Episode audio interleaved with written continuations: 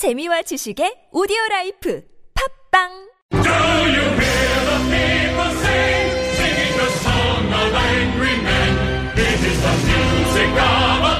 네, 안발장의 민생 이야기 시작을 해야 되는데요. 그 전에 긴급 교통 안내가 들어와 있습니다.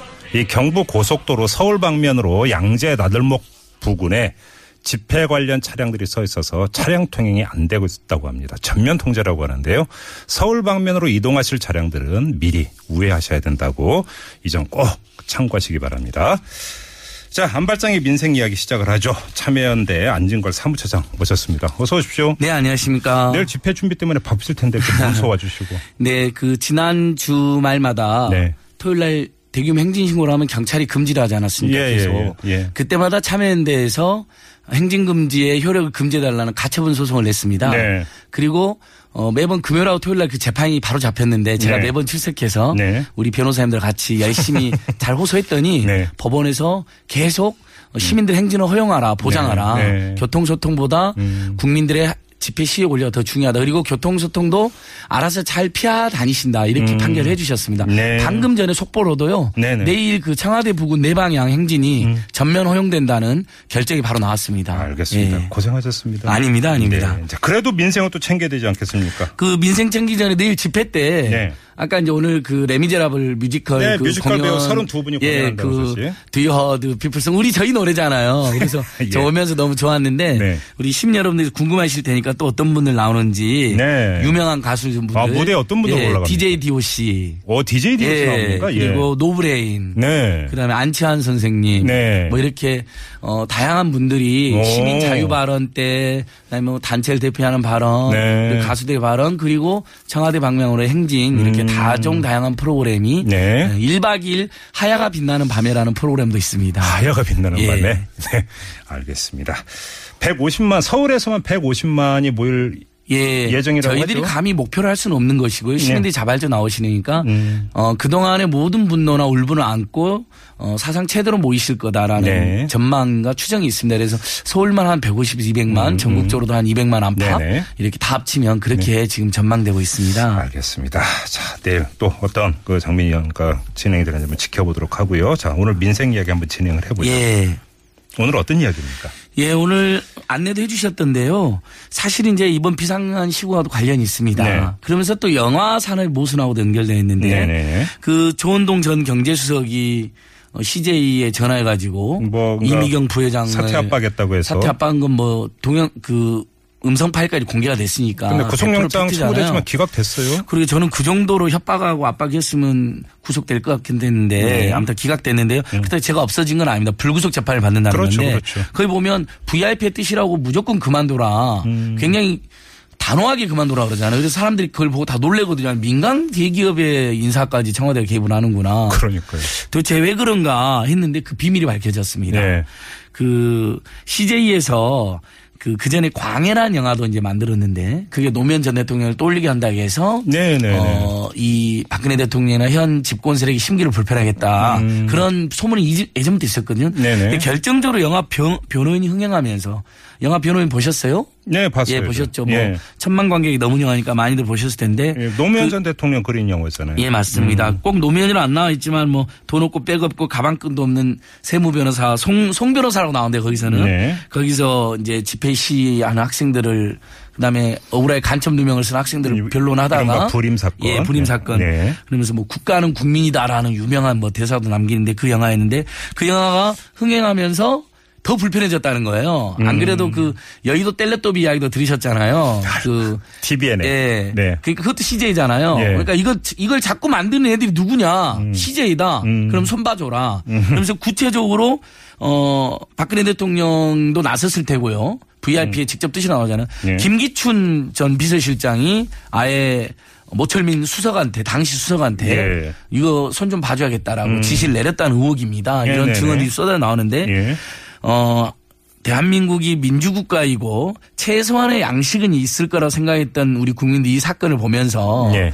야, 대통령이 또는 대통령의 그 눈치를 살피는 관료들이 민간 대기업의 인사에 서슴없이 개입하고 그 이유가 결국 연화산업 발전이라는 그런 과정에서 좋은 영화를 만들었는데 바로 그런 걸로 당했다는 것 때문에 더더욱 황당한. 아무튼 그래서 그 뒤에 만드는 영화가 성향이 완전히 바뀌어버렸다면서요. 예, 근데 이 변호인 영화를 씨제이가 만들었냐 이것도 논란이었습니다. 왜냐하면 씨제이가 광해를 만든 건 사실이에요. 네. 근데 변호인 영화는 제작이나 배급을 한 건 아니었어요. 오히려 음. 씨제이 창업투자하고 공동투자사 중에 하나로 들어간 것뿐입니다. 네. 제작이 일부만 음. 관여한 거죠. 어떻게 네네. 보면. 네. 근데 티비엔이나 광해 뭐 이런 거에 대해서 이제 열받았던 게 이게 터져나왔다고 보이는데요. 예, 예. 그 후로 씨제이가 만든 영화를 한번 보시면요. 갑자기 국제시장을 만듭니다. 오. 그리고 연평해전을 만듭니다. 네. 인천 산륙작전을 만들었어요. 네. 그러니까 전부 다 애국과 안보 등 뭐 음. 애국이나 안보도 중요하죠. 근데 저희들 보기엔 시대 약간은 좀 덜 떨어 시대하고는 좀 안 맞는 갑자기 그 박근혜 대통령 코드를 맞춘 듯한 영화를 씨제이가 자꾸 만들고 투자하고 배급하니까 네. 그때도 씨제이가 뭔가 된통 당하더니 음. 어쩔 수 없이 줄을 서는 거 아니냐.